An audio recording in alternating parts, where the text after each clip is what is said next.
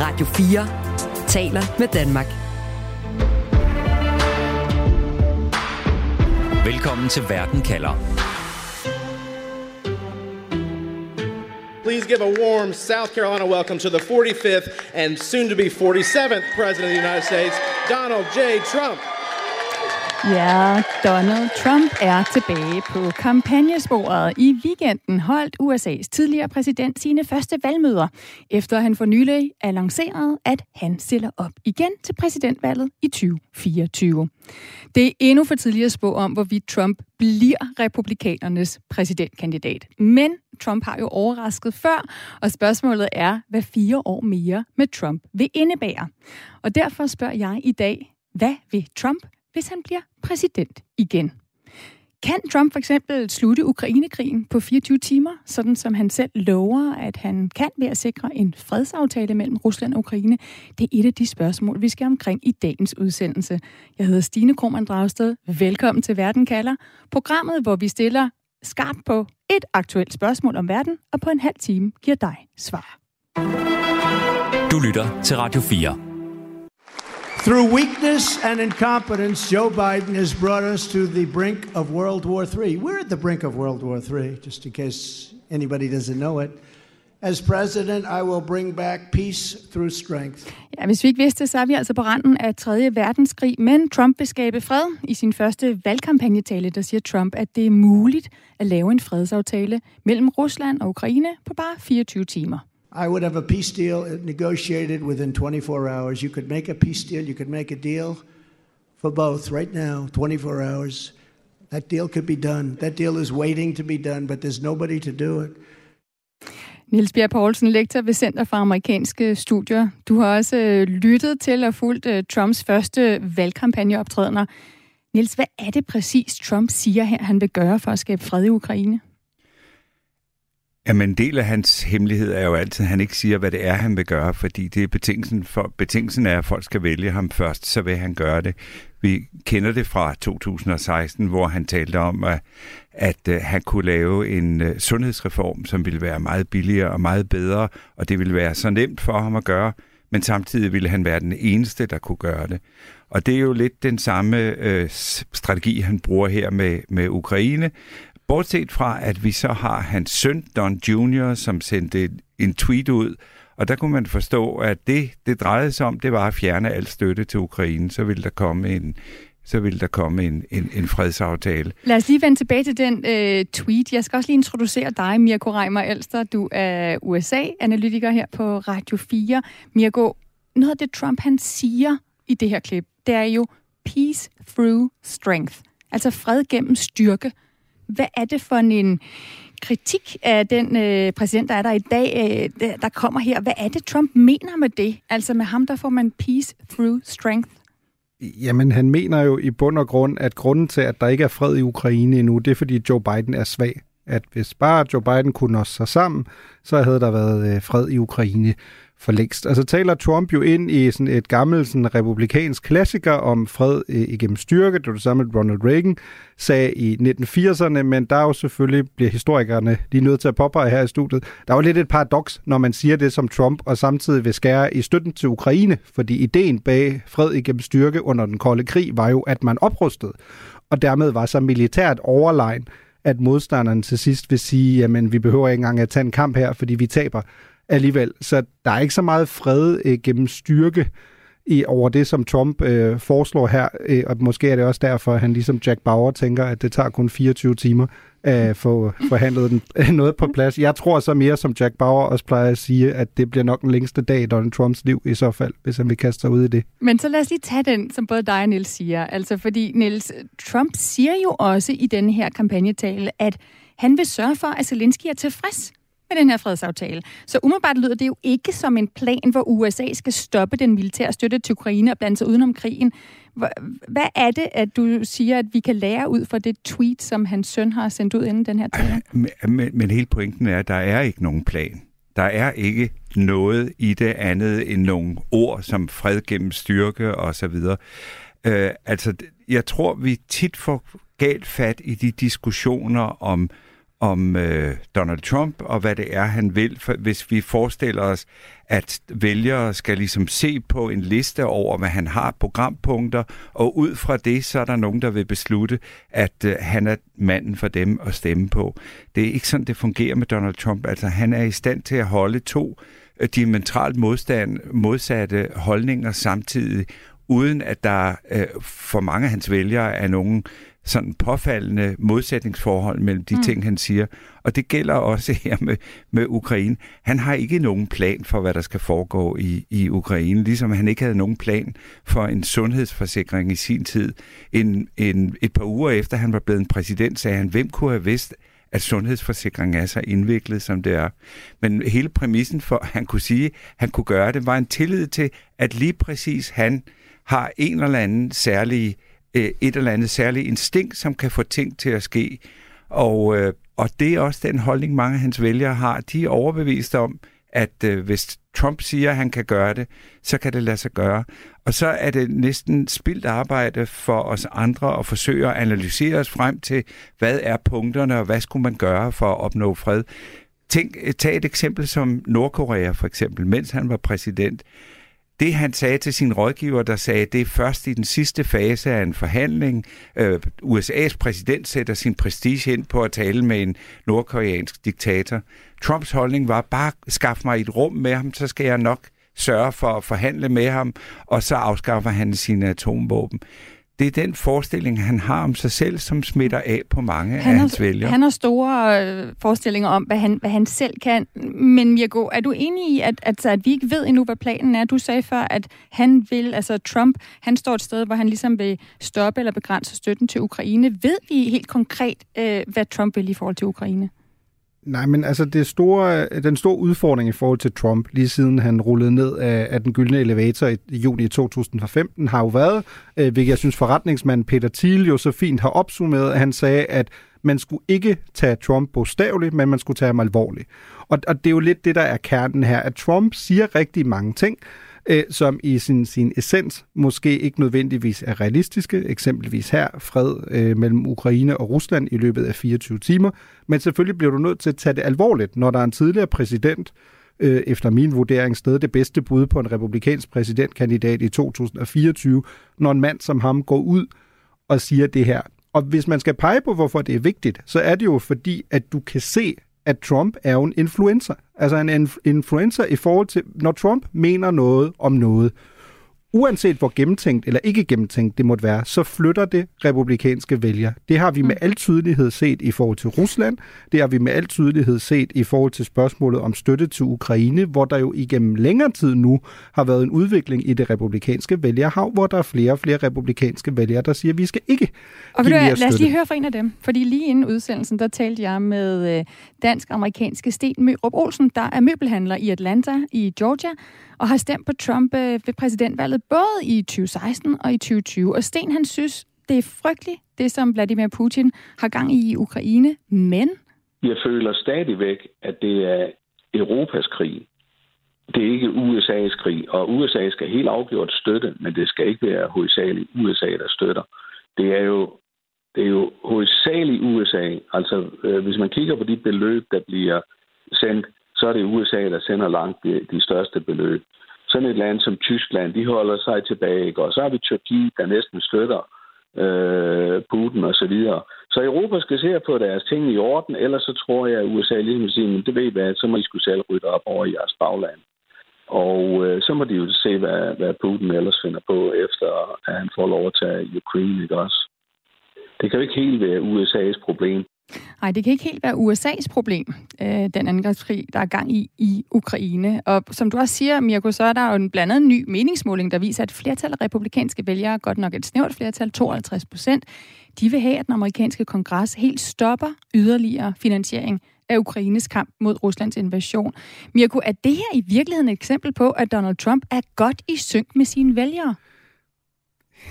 Ja, eller det er et godt eksempel på, at Donald Trumps vælgere er godt i synk med ham. Fordi altså, det er jo høn og ægget diskussion her, fordi min vurdering vil være, at hvis du ser, hvad der er sket i blandt andet Trump-familien, Niels nævnte Donald Trump Jr. tidligere, altså Donald Trump Jr. var ude i, øh, da Zelensky besøgte Biden i det hvide hus. Der øh, havde vi jo igen diskussionen om, at Zelensky vil gerne have mere militær støtte, og der var Donald Trump Jr. ud at tweete, at øh, Zelensky han var bare sådan en snot forkælet velfærdsdronning, der bare vil have mere og mere og mere det er jo ikke overraskende, hvis den slags holdninger på et tidspunkt ligesom forplanter sig blandt øh, republikanske vælgere, der i måske i højere grad faktisk er Trump-vælgere, end de er republikanere. Det er jo klart, at det, hvis, hvis du har den holdning, som dog ikke er blevet udtrykt lige så klart fra farmand Trump, men jo som ligesom øh, trives længere ned i, i familierækkerne, så er det jo ikke så overraskende. Et andet pointe her er selvfølgelig, at øh, der er vi tilbage til fred gennem styrke. Øh, som historiker skulle se et republikansk parti, der lige pludselig er blevet dem, der ligesom siger, jamen nu skal vi også begrænse vores øh, internationale aktiviteter. Nu skal vi heller ikke give for mange penge til landet som Ukraine, der er blevet angrebet af et andet land, øh, og som ellers risikerer med at blive opslugt. Jamen det havde du nok ikke, sådan, hvis du for 50 år siden havde sendt et Mars-menneske ned og havde sagt øh, til dem, prøv at høre, Reagans parti, det bliver et parti, hvor man øh, i høj grad siger, ved du hvad, det vil vi ikke betale flere penge til så havde man nok sagt, okay, det lyder lige lovligt urealistisk, men mm. det er jo mm. mere en del af den, kan man sige, forvandling. Ja, nu har vi altså en fløj i det republikanske parti, der siger, vi skal ikke, altså USA skal simpelthen ikke være verdens politimand øh, mere, og ikke gå ud og blande sig særlig meget. Det er vigtigt for eksempel at få bygget den der mur. Niels, vi skal lige forbi en ting, øh, inden vi også skal snakke indrigspolitik, fordi der er jo noget, vi ved om Trump. Nu siger I, at han har ikke nogen plan, og vi ved ikke så meget endnu og sådan noget. Han har jo været præsident i fire år. Han mm. har mødtes med Putin, og nogle af Trumps nærmeste rådgiver har beskrevet, blandt andet John Bolton, hvordan Trump ser på en mand som Putin og andre autokrater, han har mødtes med. Niels, hvordan lyder de beskrivelser? Altså, John Bolton har sagt, at han er ikke et øjeblik i tvivl om, at hvis Donald Trump var blevet genvalgt, så havde han fundet en anledning til at trække USA ud af NATO. Og man ser jo nu så en præsident Biden, der faktisk har formået at styrke øh, NATO-samarbejdet. Vi har to mulige øh, kandidater, eller to sandsynlige kandidater, Sverige og Finland som nye medlemmer af, af NATO. Øh, så så det, jeg tror, man skal se meget af Trumps udenrigspolitiske holdning, er jo den her idé om, at international politik er et nulsumspil, og det, han har fortalt sine vælgere, har i høj grad været en fortælling om, at USA bliver udnyttet bliver udnyttet af sine allierede, og, øh, og USA ikke har nogen egentlig vital interesse i, hvad der foregår i Ukraine. Man kan sige, at den holdning, som man stadig finder, også hos hovedparten af republikanere i kongressen, det er jo, at den konflikt øh, er af vital betydning også for USA's internationale sikkerhed. Øh, og øh, det kan godt være, at der så er Trump-vælger, og det er typisk måske også de medlemmer i kongressen, som er tættest på Trump. Georgias Marjorie Taylor Greene, Matt Gates fra Florida og andre. Det er dem, der taler om, hvorfor skal vi betale til Ukraine, når vi ikke kan beskytte vores egen sydlige grænse. Altså den der kobling til indrigspolitik mm. finder man især hos politikere, der er tæt på Trump, mere end man finder den hos hovedparten af de republikanske politikere i kongressen. Okay. Og jeg synes, man kan se andre målinger, hvor det altså ikke er så stor en del af de republikanske vælgere, som synes, det er en dårlig idé at støtte Ukraine, som, som det, de tal, du nævnte før. Det ser ud som om, at der i hvert fald sker et skred der, og så er spørgsmålet, om det er et flertal eller, øh, eller et, et stort mindretal, der begynder at have en anden holdning der. Men lad os gå fra, hvad Trump siger, øh, når, han, når det gælder Ukraine og, og Putin og Rusland, til hvad han siger om, hvordan han vil ændre kursen for amerikansk indrigspolitik, hvis han bliver præsident igen. Du lytter til Verden kalder på Radio 4. This campaign will be about the future. This campaign will be about issues. Joe Biden has put America on the fast track to ruin and destruction, and we will ensure that he does not receive four more years. Ja, denne her kampagne handler om fremtiden. Denne her kampagne handler om politik. Sådan siger lige præcis Donald Trump i sin øh, valgkampagnetale her over weekenden. Mirko, hvad er Trumps vigtigste valgløfte til amerikanerne, altså indrigspolitisk? Jamen, det er, at det bliver bedre, end det er nu, og det er jo et meget, meget vagt øh, Øh, løfte. Jeg vil så også sige med et glimt i øjet, jeg tror, der er mange af hans egne vælgere, der under lettet op, når han siger, at han faktisk vil fokusere på fremtiden. Fordi hvis der er noget, der har karakteriseret Trump siden han forlod det hvide hus for to år siden, så er det jo lige præcis at hænge fast i fortiden. Bliv ved med at lyve om, at 2020-valget skulle øh, være blevet udsat for valgsvindel. Og det er jo en del af det, der også er en del af republikanernes store problem, at de har en de facto partileder og et godt bud på en præsidentkandidat, der simpelthen bliver ved med at tale om fortiden, i stedet for at tale om, hvad gør man ved inflation, hvad gør man i forhold til at sikre grænsen, hvad gør man i forhold til at få styr på gaspriser osv. Der er jo en lang række af ting, man kan beskæftige sig med, og derfor vil det jo også være en kærkom afveksling, set med især den republikanske tops øh, briller, så frem Donald Trump fejls, og det er jo det store spørgsmålstegn, ved Trump altid skulle være disciplineret nok i længden til faktisk at fokusere på fremtiden. Og så kan man sige, at fortællingen, som man har om Biden, er jo en til en den samme, som man havde om Hillary Clinton i 2016. At hvem end der ligesom kommer fra demokraterne, så har de ligesom kun én vej, øh, og det er sådan en meget bevidst vej, demokraterne åbenbart vælger. Det er gerne, at de vil ødelægge USA uanset hvem der kommer, om det er Hillary eller om det er Biden, så øh, sætter de ligesom øh, bilen i øh, 6. gear med det samme, og så er det bare hele vejen ned til ødelæggelsen. Det er jo Trumps fortælling i nødskal, mm. at only I can fix it, som jeg han så gerne, fint sagde Jeg vil stadig gerne prøve at bore ind i nogle af de emner, der trods alt er nævnt. Ja, vi skal høre lige om lidt fra en demokratisk vælger, som jeg blandt andet spurgte om, hvad han frygter, hvis Trump bliver valgt igen. Og han nævnte altså en hel masse indrigspolitiske løfter, som han mener, Trump har givet, der blandt andet handler om hårdere straffe, øh, om øh, hvordan man behandler migranter, øh, om stemmerettigheder osv. Og et af Trumps store temaer, da han var præsident, var jo for eksempel migration. Lad os lige prøve at høre et klip fra hans tale her i weekenden. We did so many things. Strongest border, by the way. How important is that? Strongest border in history. We built hundreds and hundreds of miles of wall. Nils, er det her en dagsorden? Det her med, at man har bygget en mur, og det kan godt være, at den ikke blev bygget færdig, men man lavede trods alt en afskrækkelse øhm, i forhold til, at folk ikke skulle komme ind i USA, ved også at behandle en masse af dem, der kom rigtig dårligt, for Trump kan vinde vælgere. Jeg vil sige, øh, lige præcis immigrationsspørgsmålet vil nok være øh, en hvilken som helst republikansk kandidat stærkeste kort, i hvert fald lige i, i øjeblikket. Om det også vil være Trumps ved jeg ikke, fordi øh, den anden del af, hvad han lovede i 2016, var jo, at Mexico skulle betale for den, for den mur. Det kom de jo som bekendt aldrig til, og paradoxalt nok har Joe Biden faktisk fået Mexico nu til at betale for noget af grænsesikkerheden. Øh, men jeg tror, altså, det er ikke for at gå i rette med selve præmissen om, hvor alvorligt eller bogstaveligt vi skal tage øh, Trumps valgløfter. For Trump er det først og fremmest et spørgsmål om at signalere styrke de ting, han foreslår. Han har en enkelt ting med brevstemmer også nu, som går tilbage til det der med, at han er overbevist om, eller overbeviser sin vælger om, det var ham, der vandt valget. Så er der en hel række kulturkampspørgsmål, ikke? Transkønnedes rettigheder, det, eller øh, det skal være forældrene, der vælger ledere til alle skoler i USA, eller der må ikke undervises i det, der hedder critical race theory, som der ikke undervises i. Hmm. Øh, Men hvor i der er bøger, der bliver fjernet fra ja. biblioteker lige Der må nu. ikke være vaccinepåbud. Hmm. Øh, han vil afskaffe undervisningsministeriet. Han vil indføre dødsstraf for narkohandlere osv. Alle sammen er sådan signaler om, øh, Øh, vi skal tage vores land tilbage. Det er jo sådan et tilbagevendende tema, ikke? Øh, så han havde i 16 øh, Make America Great Again, igen som Mirko sagde, forestillingen om, at han overtog et falitbo, og pludselig så gik det fantastisk. Da man så kom til 2020, og han skulle finde et nyt tema for de næste fire år, kunne han ikke rigtig finde på andet end Make America Great Again, again hvilket var øh, svært. Altså man, det republikanske parti besluttede simpelthen i 2020 ikke at lave et partiprogram andet end at de støttede Donald Trump.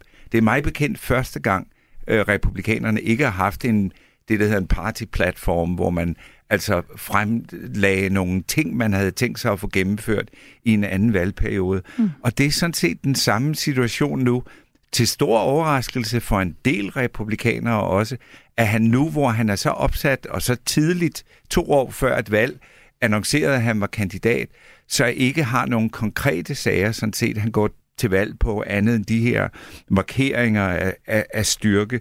Øh, så, så jeg tror ikke, jeg tror på den anden side ikke, det er vigtigt for hans kernevælgere. Jeg tror ikke, der er nogen kernevælgere, der siger, nu vil jeg overveje, om jeg vil stemme på Donald Trump igen de kender ham enten vil de, eller også så det vil vender de vi ikke. tilbage. Lad os lige vende tilbage til det med kernevælgerne. Vi har talt med, øh, med en af dem. Jeg, jeg ved ikke, om jeg vil kalde øh, Sten en kernevælger, øh, men, men øh, hvad hedder det? lad os lige vende tilbage til, hvad han siger om, at han vil stemme på Trump igen. Jeg vil godt lige tænke mig at øh, bare lige introducere de her to vælgere. Altså en, der synes, det går rigtig godt øh, som, øh, med USA lige nu, og en, der synes, det går rigtig skidt, apropos det her med Make America Great Again. Først så skal I høre fra Thomas Rosenstand, demokratisk vælger, der bor i Florida, som synes, det går fantastisk. I dag står USA's økonomi jo stærkere end noget andet vestligt land. Øh, vi har den laveste arbejdsløshed i mange, mange årtier. Inflationen rasler ned. Øh, levestandarden stiger. Lønningerne er steget. Så øh, på trods af, at skal vi sige, højrefløjen forsøger at male et billede af, at, at det er helt forfærdeligt, så er faktum, at vi står i en væsentligt stærkere økonomi, end vi har gjort i årtier. Den, øh, det synspunkt på USA deler Sten Mørup Olsen, der er republikansk vælger og bor i delstaten Georgia. Ikke han synes, at USA under præsident Biden er ved at blive ødelagt. Det jeg gerne vil se, det er fra en eller anden politiker at ændre den politik, vi har i USA i øjeblikket med øh, immigration og, og altså crime og alt det, der foregår i USA i øjeblikket. Det, det er rimelig kilde at se på, hvordan USA det, det ligesom falder fra hinanden i øjeblikket. USA falder fra hinanden, Mirko. Det lyder som beskrivelser af to forskellige lande. Går det godt eller dårligt i USA? Hov, oh, undskyld, jeg skal lige tænde for dig. Jamen her er. Øh, men altså, det kommer an på, hvad for et parameter du kigger på. Altså, du kan jo godt have øh, flere forskellige fortællinger om et land, der kan være øh, korrekte samtidig, uden at jeg så vil købe ind på præmissen, at USA er ved at falde fra hinanden. Jamen, økonomien er jo sådan et klassisk tema. Økonomien var som udgangspunkt også god under Trump. Den er også god under Biden af forskellige årsager, og som altid kan man diskutere, hvor meget man skal kreditere en, en siddende præsident for det. Det samme er, er tilfældet med kriminalitet. Altså, det er ikke Joe Biden som præsident, der øh, ligesom åbner op for, at kriminaliteten stiger i samfundet. Det er heller ikke Trump, der begrænser den. Altså, det er jo noget, der bliver øh, besluttet, ikke om den stiger eller falder, men hvordan man præventivt skal behandle kriminalitet som politisk emne. Det beslutter du jo ikke i det hvide hus, det beslutter du på delstatsplan, det beslutter du på lokalt plan. Men det er klart, at det er dagsordner, som du på, på landsplan selvfølgelig kan tale ind i, og det havde øh, republikanerne jo ved midtvejsvalget eksempelvis stor succes ved, for eksempel i delstaten New York, fordi der var man måske fra demokratisk side ikke god nok til at adressere mm. det spørgsmål. Jamen grundlæggende går det godt eller skidt i USA. Jamen der har vores demokratiske vælgere jo en pointe, at hvis du står i vores del af verden, så vil du hellere stå i USA nu i forhold til landets udgangsposition, end du vil stå mange andre steder. Men det betyder jo ikke, at det ikke er nemt for Trump og republikanerne at, at slå på inflationstal og sige, prøv at se øh, nærmest direkte, da Biden kommer ind i det hvide hus, der stiger inflationen. Og igen, det er jo ikke fordi Joe Biden bare lige er gået ind i et værelse i det hvide hus og skruet op for inflationsbarometeret og har sagt, nu vil jeg mega gerne have tocifret inflation lige om lidt. Det er jo fordi, der er nogle ting på spil, der er meget større, end hvad en præsident gør eller ikke gør, men det er nemt at gøre det til politisk kasteskyts. Du lytter til Radio 4. Så Trump har altså stadig fat i nogle af de dagsordner, som i hvert fald republikanske vælgere sætter pris på. Øh, Mirko Reimer altså lige her til sidst. Hvorfor vil Trump overhovedet være præsident igen? Jamen et, øh, fordi han vil tage hævn. Altså hele Donald Trumps politiske projekt, efter han mener, at han er blevet snydt i 2020, er jo, at han vil ligesom vende tilbage til, til, til embedet, han mener, han burde have siddet i og siddet i lige nu. Og det næste er jo, at selvfølgelig er der ting, som Trump ikke har gjort færdigt. Det er jo også derfor, jeg er lidt tilbageholdende med at tale om Donald Trumps store politiske platform, fordi faktum er, at Trump kom ind i det hvide hus i januar 2017 med gode flertalsforhold i kongressen, og han kunne snilt have lavet om på sundhedsreform. Han kunne snilt i teorien have, have bygget den grænsemur. Der er mange ting, som Trump kunne have gjort, men som ikke blev gjort. Mm. Og så mit, hvis du skulle sige det i et ord, øh, det er hævn, men der er selvfølgelig også... Øh, nogen, der vil sige, at der er også noget med en retssag eller to, der, der ligger og lurer, og hvis Trump for alvor skal beskyttes i den sammenhæng, så er der ikke øh, mange bedre steder at sidde end i det hvide hus. Øh, jeg, lad os lige høre fra Sten Mørup Olsen igen, altså dansk-amerikansk møbelhandler, der bor i Atlanta, Georgia, har stemt på Trump både i 16 og i 20. Denne gang er han ikke sikker på, at han vil stemme på Trump. Det handler ikke om Trumps politik, det handler om hans person. Den problem med Trump, det er lige netop, at I hader ham så meget, der er mange i USA, og demokraterne, de hader ham. De modarbejder. De øh, suger ham for alt muligt left and right, så han har meget svært ved at gennemføre sin politik. Men hans politik er rigtig. I kigger kun på personen, og I angriber Trump, og I kalder ham alt muligt grimme navne, og alle, der følger ham, er en koldt, og jeg ved ikke hvad. Men hans politik er rigtig. Hvis du kan få Trumps politik i en kandidat, som ikke er Trump, så vil du overveje at stemme på den person i stedet? Absolut. Absolut, altså hvis man kunne få Trumps politik uden Trump. Øh, hvis republikanske vælgere, Niels Bjerg Poulsen, hvis, hvis, hvis, øh, Niels Bjerg Poulsen, undskyld, hvis republikanske vælgere som Sten her, der har stemt på Trump, synes godt om Trumps politik, synes godt om, hvad Trump gjorde som præsident, ikke bare siger, Nå, nu stiller Trump op til 2020, så stemmer jeg på ham. Hvad siger det så om Trumps chancer for at blive præsident? Jamen, sagen er jo, at alle er meget tilbageholdte med at, at dømme ham ude, fordi det gik, som det gik i 2016. Så er der selvfølgelig folk, der kan pege på, at der gik det dårligt ved tillægsvalg i 2017, og dårligt ved midtvejsvalg i 2018, og dårligt ved præsidentvalg i 2020, og dårligt ved midtvejsvalg i 2022. Og en del af fortællingen nu er jo, at Trump ikke er en vinder. Øh, så, så, så man kan sige, der er folk, der siger, at vi vil gerne have det, Trump står for, bare ikke hans person. Og kan vi finde en anden, som kan udfylde den samme rolle? Og det er jo der, mange så har kastet deres opmærksomhed på for eksempel Floridas øh, guvernør Ron DeSantis og siger, det er Trump uden, uden, øh, uden Trumps personlighed. Problemet ved det er bare, at øh, der også er en personkult omkring Donald Trump, som er interesseret i personen Donald Trump. Han er jo i den grad sådan en polariserende skikkelse, at det ikke er nogen selvfølge, at Ron DeSantis kan få fat i de samme vælgere, som er omkring Trump. Der er også øh, protestantisk evangelikale vælgere, som ser Trump som en nærmest øh, en, en bibelsk person. Han er David, han er udvalgt af Gud med en særlig mission, og øh, hvor herre arbejder nogle gange øh, på er urensagelige veje, og han har udset Donald Trump til noget særligt. De vælgere, der opfatter Trump på den måde, vil de også sige, okay, øh, men jeg vil hellere stemme på Ron DeSantis. Så man kan sige, det er et konkret problem for det republikanske parti, at der er folk, der er i Trumps personkult, som ikke bare vil stemme på en anden kandidat, og der er omvendt vælgere, som ham vi hørte her, som egentlig gerne bare vil have Trumps politik, mm.